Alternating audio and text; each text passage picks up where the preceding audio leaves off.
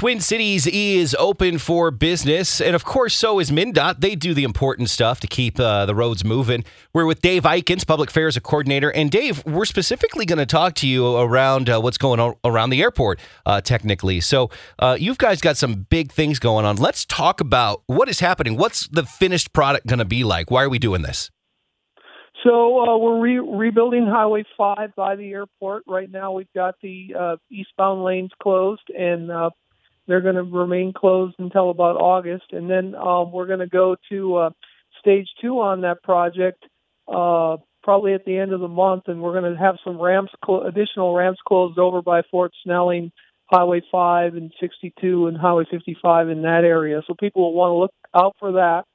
Um, suggest everyone take a look at the webpage, around the airport dot com, around the airport dot com, and that's where you can get all your information about closures, um, detours, and just some great information about how to get around and how to navigate uh, uh, to the airport and around that area. What do, what is this going to look like? They're obviously, you know, especially during the busy travel season, uh, this is opening things a lot more for both terminals?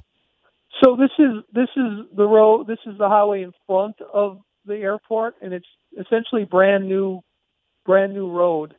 Um, essentially from four ninety-four to the Miss to the uh, to the Mississippi River.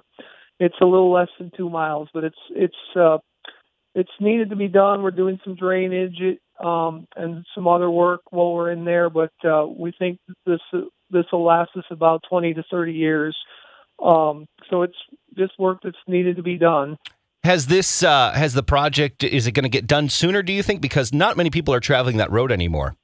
We do have some fewer traffic. Uh, there is fewer traffic right now, or less traffic. And, um, uh, we're, we're doing the best we can on that. We're, we're making some great progress. We're a little bit ahead of schedule here, but there's a lot of things that are involved in that. Uh, we're hoping to be done uh, before October.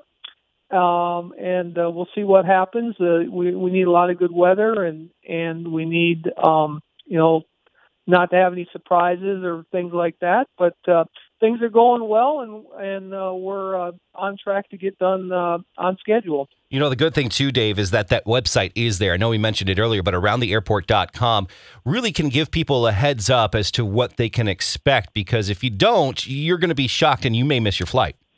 Right, and you, you're going to want to give yourself just a little little extra time there. Um, it, it takes about ten minutes extra to kind of navigate that detour.